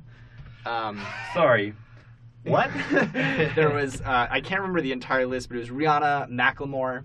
Um, hey, that's not. I don't. I don't like this. there's just there's there wasn't a single band. The closest to rock was Fallout Boy at number ten. Yeah. was- Oh god, the Everything face Zach else- just made was incredible. I mean, okay, I don't dislike Fallout. No, it's just that the face you made that the only band that was close to rock on Yeah. the top ten There's rock a good bands reason list. for this, I'm guessing. Right. Yeah. So the the point that they made was The problem is you can't actually discover the genres of music based on documentation about that music um, because genre isn't defined by some corpus of text describing the music. There's no set definition for it. It's all It's right. Population So when it was defined. instead take, I forget what they they adjusted the list somehow to take into account, um, like uh, like the relative frequencies of use, and then also some other things that were more. Um, like socially determined, and they got a list of rock songs. They- I mean, it if was you Led also if you, Zeppelin I and- mean, if you go to a, a metal video and you scroll down to the comments, you're gonna get this is great. Rap blows. This is great. I love. I mean, I hate Justin Bieber, and you're, so you're gonna be like, oh, so this is associated with Justin Bieber and rap. Like, no. I feel Well, like sure, yeah. I feel like um, part of the problem with this is that people don't know the difference between rock and pop. yeah, that is a huge issue. I mean, so the thing was also, and funny is anyone that can rock. You would you would think that uh, that Rihanna rocks. Yeah. Rihanna must be rock. um, no. you would you would think that uh, that people that most like that pop would be the thing most heavily associated with popular music. Rock is the thing that is most heavily associated with all kinds of music. Um, just everyone connects rock to every song ever. Okay. Um, uh, the research that Doug and I do, that's like the one of the biggest problems is if you start a rock station, you get everything. Yeah, you could play literally. It's always the weird, like, welcome to 1056, the home of rock. And it's like, we found love in a homeless place. Like, what the fuck are you doing? Stop, please. Well, and so and so what, what Shane was s- saying is that we you, you can squash that, right? Yes, You can say that yes. like Rihanna is pop and hip hop and all these other things, and she gets she gets just labeled all the time by so many people in different contexts. So she is kind of the top of rock, but she's also the top of these other things, and those things actually uh, you know are more important. Right. So what you and say more is unique. instead of instead of who is at the top of rock, you take all the artists and say what is their top thing. Yeah, Mm, that's how you look at Oh, nice. That makes more sense. and so you represent them by their top exactly. things. You represent them by their top things, and then you get rock songs instead of Rihanna and Macklemore. That's awesome. Gotcha.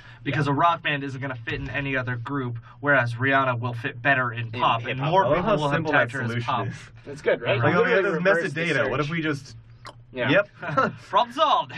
Um, yeah. So, and then, I was- and then, you know, there's some other questions that we haven't really answered here because they're um, probably don't have answers, Yeah. uh, or at least we it's Why just- do we like music? Yeah, we don't so- fucking know. exactly. So We let's so just let's do. talk about sounds. let's talk about why do we find music. Cool. So so Doug sent me um, this awesome paper called "Message in a Ballad." Um, and and they do attempt to address the question of you know why do we like music and the the way they attack it is um, to what extent do we identify with the music that we listen to right so in, th- by identify I mean to what extent can you predict personality traits of someone by the music that they listen to Ooh, cool. yeah. So um, what they found was so the, the first thing that they found there's actually it's a two two part study. So the first component of the study was uh, that they they put people in a room and basically tried to figure out what topics they talked about the most. Complete strangers, and the- college kids. college kids. As per usual. As And- per usual. right. The kids who are broke Undergrads. and want to sign up for experiments. yeah. Well, there's And- actually more to it than this, but we'll. Yeah, but so basically, they the thing that they found was that the after you know after some amount of time, the way that people attempted to connect with each other most frequently was through communicating about music. Sure. Um, What's your favorite band is a better question than who are you voting for this election? 'Cause- or what's your favorite type of weather? uh, exactly. um, so so Sure so is that was weather out there. the first component, um, the first component of the study was that. The second component was then okay. So now we've determined that like people are definitely attempting to connect with each other on this topic of music. What is it that they think they're getting out of these conversations? Why is that Okay. the thing that people try to communicate with each other about? And basically, It seems like we have to be thinking like we ha- we're maybe learning something about this, Yes. a person by knowing what they listen to. So basically, what they found is that um, people tend to agree relatively well about the personality traits that you can uh, determine based on people's music tastes, Interesting. uh, on on all of them. That All? is, yeah. Mm. So now here's the thing that they tend to agree on what you can tell. Mm-hmm. They're not accurate on all of them. Gotcha. So Int- some okay. personality traits are pretty determinable based on based pretty intuitively on the music that you listen to. Like people intuit how, you know, how you are as a human being based on the music that you listen to and they're decently accurate. Um, only in some things, right? So an example of one thing that they are pretty good at determining is Uh-huh. extroversion. Interesting. So based on music, based on the music that you listen to, people are really good at determining how extroverted you are. what what was linked with extroversion, like Right. So yeah. So then the next step of this was okay. Well, so what is it that people are using to determine that this person is extroverted? Right. So that you do an analysis of the tags related to a song, right? Like descriptions of the of of the song that they were talking about. And we found that, for example, for extroverted. Um, observers' ratings of targets' extroversion was positively related to such music a- attributes as energy, enthusiasm, the amount of singing, Hmm. and the genres country and hip hop. That's interesting. So, question. I understand totally how you get the amount of singing. Totally get why you get country and hip hop because those are just tagged by people. How do you measure energy and enthusiasm? Energy is a physical thing that can be measured. I don't know how they measured enthusiasm. enthusiasm how how, how uh, forthright they were about talking about the music. No, this is a very. It's, It's a. just a It's coding. about this song. Yeah. Hmm. Um, so I have to assume that they just rated them. They probably had a separate set of undergraduates. Mm-hmm. Oh, okay. They Rating go, them okay, so in this style of music, enthusiasm. they, how enthusiastic are Yes. the Rolling Stones? yes. Okay, Exactly. sure. Um, And then they compare those. yeah. Okay, gotcha. Um, so yeah, so that's cool. Um, basically, and then so so the sort of results of this were the first study showed that music is a common topic of conversation among strangers engaged in the task of trying to. They were specifically trying to get to know each other. Mm-hmm. Um, I'm actually trying to. Th- I don't really. feel like you talk about your music tastes when you're trying to get to know someone. Yep. Is That's that because you're you embarrassed listen to or- metal. Because people are going to make fun of you for sure. Yeah, maybe. but I never asked. Well, I don't ask people anything. I guess. Well, it's just a much more benign question, right? I Yeah. mean, if you Right. like hip hop, or you like country, or you like you know, um, y- you know, jazz, it really tells a lot about you know, or you pretend to like jazz, right? like, It does um, tell a lot about a person. Yeah. uh, and uh, but I, I think the other thing too, uh, although most studies like this do in fact use college students because they're the available Right. population, there's there's other studies related to this that are talk about how when you're between the ages of say 13 to 22 that's when you're redefining who you are in your Right. life and you're changing your music interest you're moving away from what your parents listen to and what you sort of listen to by default and starting to sort of venture out but then by the time you're my age What in your age did you say? mid-thirties, uh, 13 to 22. yeah, um, That makes sense. but Yeah, I, as soon I as got you- my as first soon as- Linkin Park CD at Yeah. 13. I think.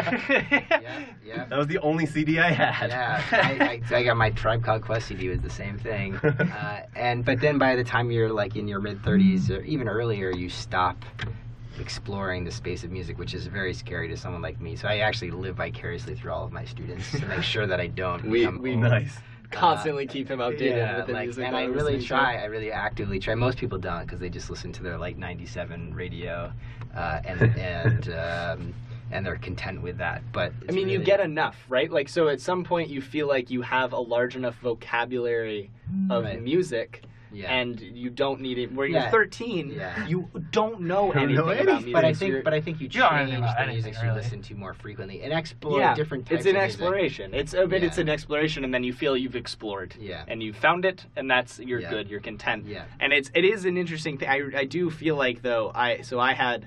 Uh, a really, I feel like I had a really late onset of like discovering any music outside of Same. So I Yeah. like I really like didn't start like tr- listening actively to music until I was 15 or 16. Yeah.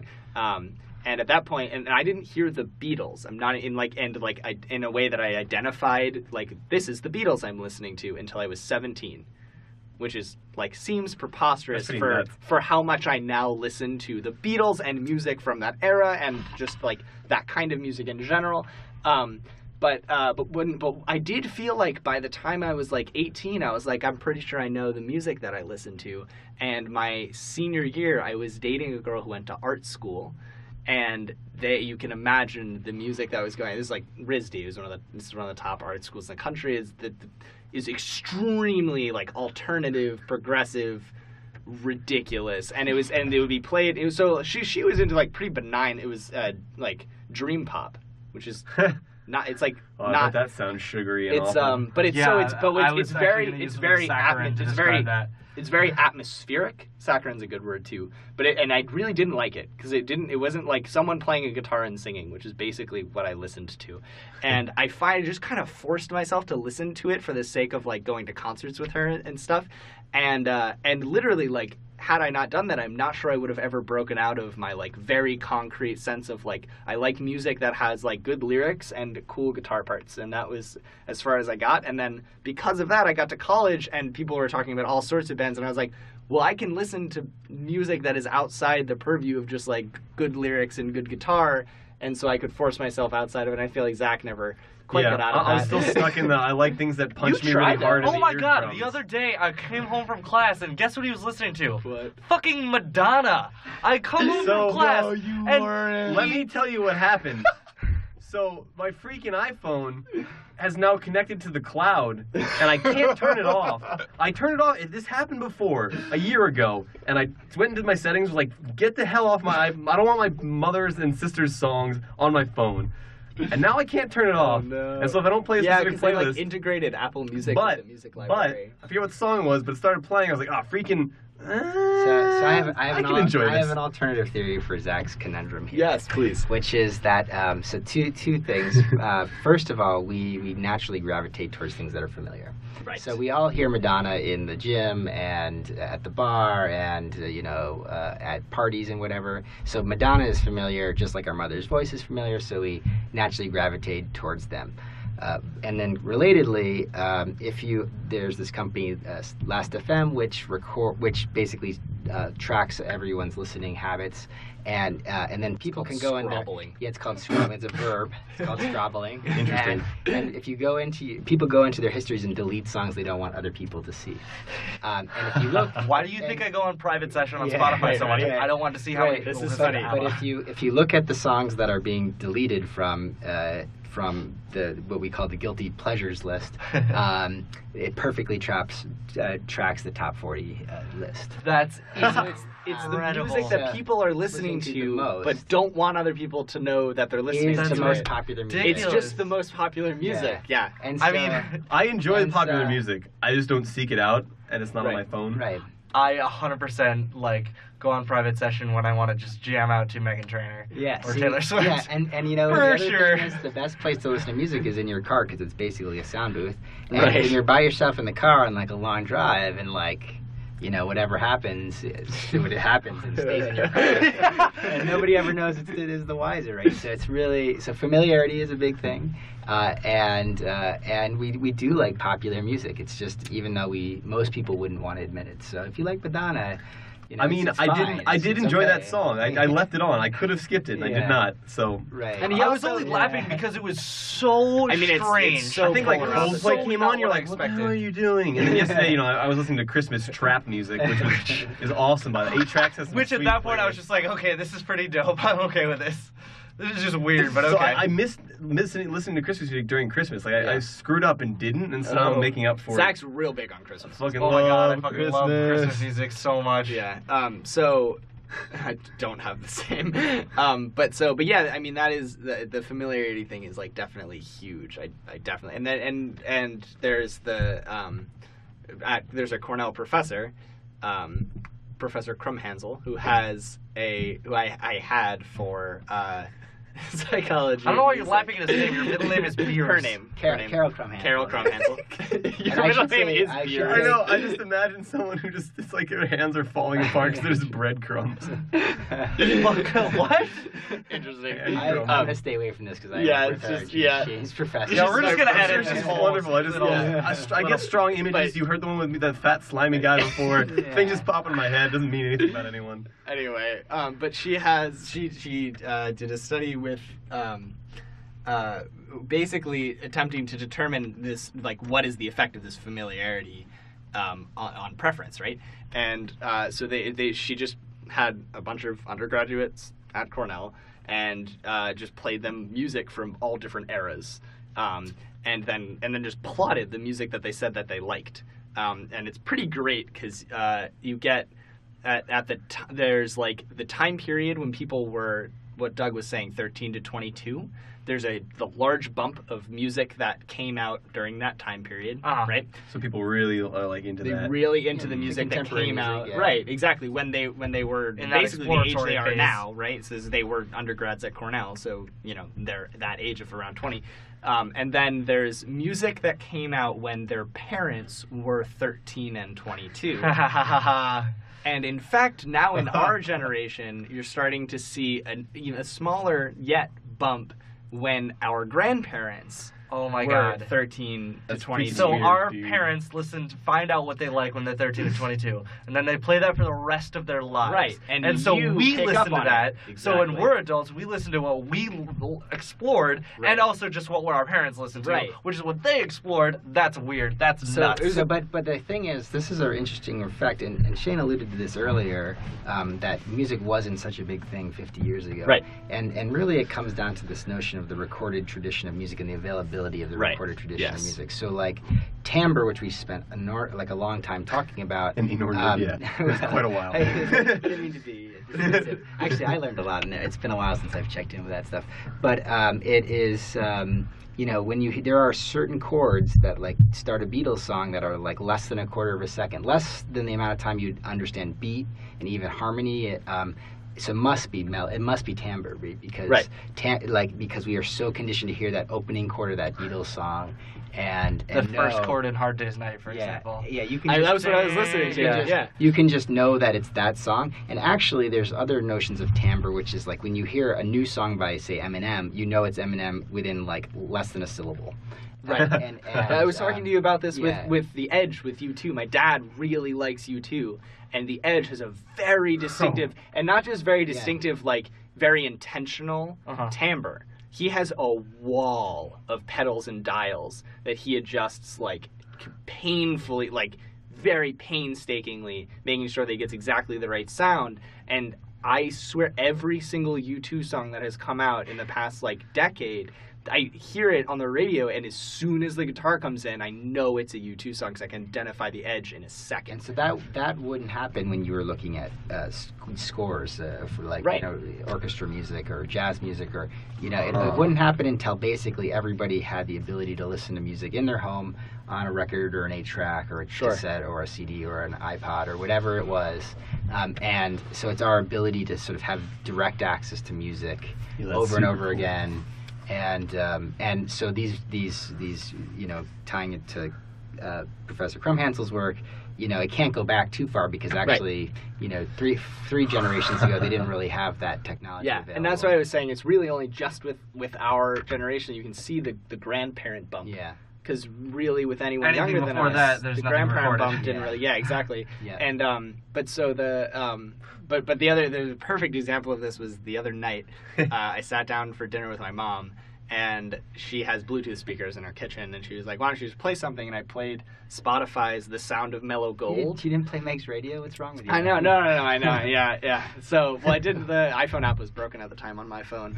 It was like hadn't been fixed, but so, uh, so I I went to Spotify and, and did the Spotify Sound of Mellow Gold, which is like Jackson Brown and Cat Stevens, and and so I, I turned that on, and the, I think the first song that started playing was the Jackson Brown song, maybe, and my mom was just like, like, just, like floored, like you just turned this on.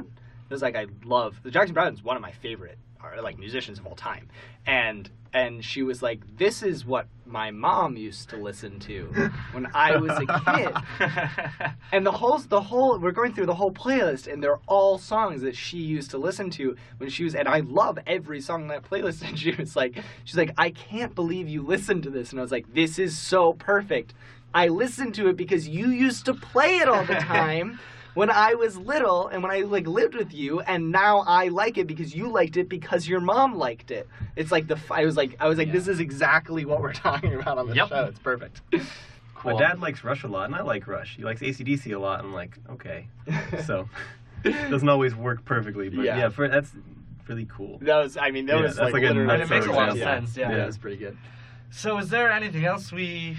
This has been a almost two-hour show. Yeah, we'll, uh, we'll probably chop it up a little, but um, but yeah, I think I think We're pretty Oh, much that's- covered. That's the thing about music in this this Renfro um, me- message in a ballad. You can really Yeah. talk about music. I until know. blue- I mean, Forever. That's why you know it's this form of art that persists. it's really it's really informationally dense. yeah. There is there was another paper that I was reading.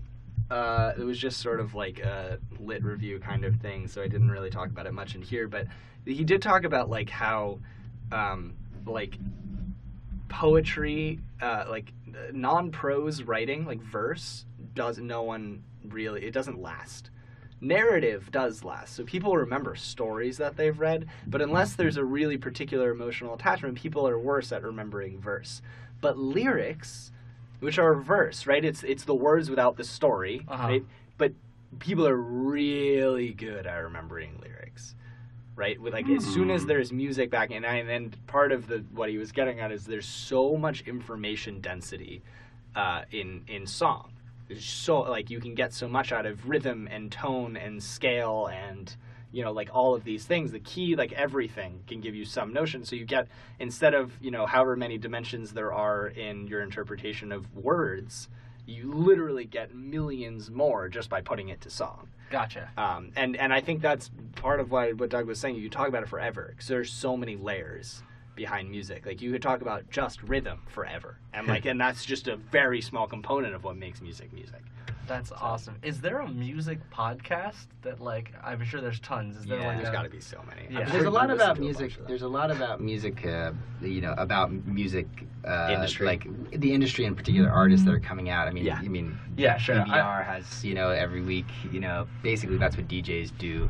Yeah. Um, Yeah. But um, but there are some you know there's some really great researchers. Oliver Sacks did a lot with music before he passed away. Uh, Dan Levitin has this book called Your Brain on Music. Which I have um, read. Yeah, Yeah, good. Renfro, who we talked about his message in a ballad study, has a lot of great papers. Uh, Carol Crum Hansel does great work. Uh, there's another professor, David Temperley, up at University of Rochester, who's amazing. Um, and I, you know, I'm a computer scientist. I'm not even a musician uh, or music professor. Um, but there's a whole there's whole fields and academic conferences on music cognition. Um, and That's but, pretty um, cool. and you know a lot of its scales and stuff um, the work i do is more like computational musicology right it's like trying to manage t- uh, hundreds of thousands of songs and seeing how they're related and seeing how people interact with them um, and so that's where like you know the field is sort of headed and that's why computer scientists can play around with this stuff but Yeah. um, because there's Uh, it's finally just- digitized. yeah it's in a way digitized that and it's available computer scientists and can actually play you with. know there's and like, it's like and it's not just that it's digitized it's it's more that it's it's massively like it's available to the masses in like a huge huge accessible way so like Yeah. you can You gather can watch a- people play with it. exactly Right. Well, you know, and that's it's- what's it's- we- interesting We, talk about this a lot. So, um, the you know, Spotify is what we call a celestial jukebox. Right? It comes from the heavens, right? Celestial Jukebox band name. Yeah. Um, Nope. and- Plus, it's trademarked. already a term. It's definitely already a and- thing. And and the idea is like it, uh, uh, you know, you guys are digital natives of these celestial jukeboxes. But when I was in college, like the idea of having on-demand access to any song whenever I wanted is just was it, um, was science fiction. Actually, science fiction writers wrote about it. Um, and and now it's now it's in your pocket on your phone. that's And that's uh, that's crazy, and, and um, but it also but it but it, Future. but it but it undermines the value of music too, right? Because it's free, Right. Uh, it's it's you know available everywhere, and so now what what Shane and I work on is is personalized radio, which is sort of like the Pandora model because there's so much choice out there. There's something called the paradox of choice, which means that there's so much music we don't know what to like. People get frustrated by the choice. Yo, I have the same problem with Netflix. I'm like, Yeah. oh, I want to watch a movie, but which one? Yeah, right. and what you do is you end up just watching a movie you've seen three times Yep. yeah, yeah. Well, so so so, so I don't do that. Uh, Okay, well, you know, sorry. I'm but, but in, on Netflix, Congrats. they they try to recommend Yeah, movies right. to you, and they try, they don't show you like the hundreds of thousands of things they have, and and so that's one fundamental difference between something like Pandora, which is you sort of it's serendipity, it's more like the radio model versus the jukebox model, and and uh, I think there's a lot of value in sort of having uh, you eh, know. Um, intelligent playlists to help you sort of navigate Find that. things that are new, New. but you would Yeah. like. But also play some stuff that you already know and that's familiar because you really want to have that balance of familiarity eh, with exploration. And, Gotcha. and that's what Which what- is our whole research. which is our whole research, right? Yeah. which I I hope works. I know, right? Yeah. And we'll find out pretty soon. I hope. Yeah, we will. Um, so, Nice. so that's uh, I didn't mean to come here to plug our, our stuff. That's but, uh, we're so down totally with but, that. uh, but but uh, but I do think there's a lot uh, you could you could talk about this stuff, all these dimensions that we've talked about today, and Definitely. many more. for Yeah, we didn't hours. even get to some of the notes we had. I know. It's but good. I think we pretty much covered like I think we're good. the main stuff we wanted to talk I'm gonna about. Sign out. Well, thank you very much, ladies and gentlemen. This we have been scientifically speaking. We'll see you again next week. Our topic will be something we don't know. I Why don't did you know even yet. say that? I don't know. Cut We that don't out, know. you You're the dummy. worst. Oh, shut up, relax. Bye, everyone. We love you. Bye.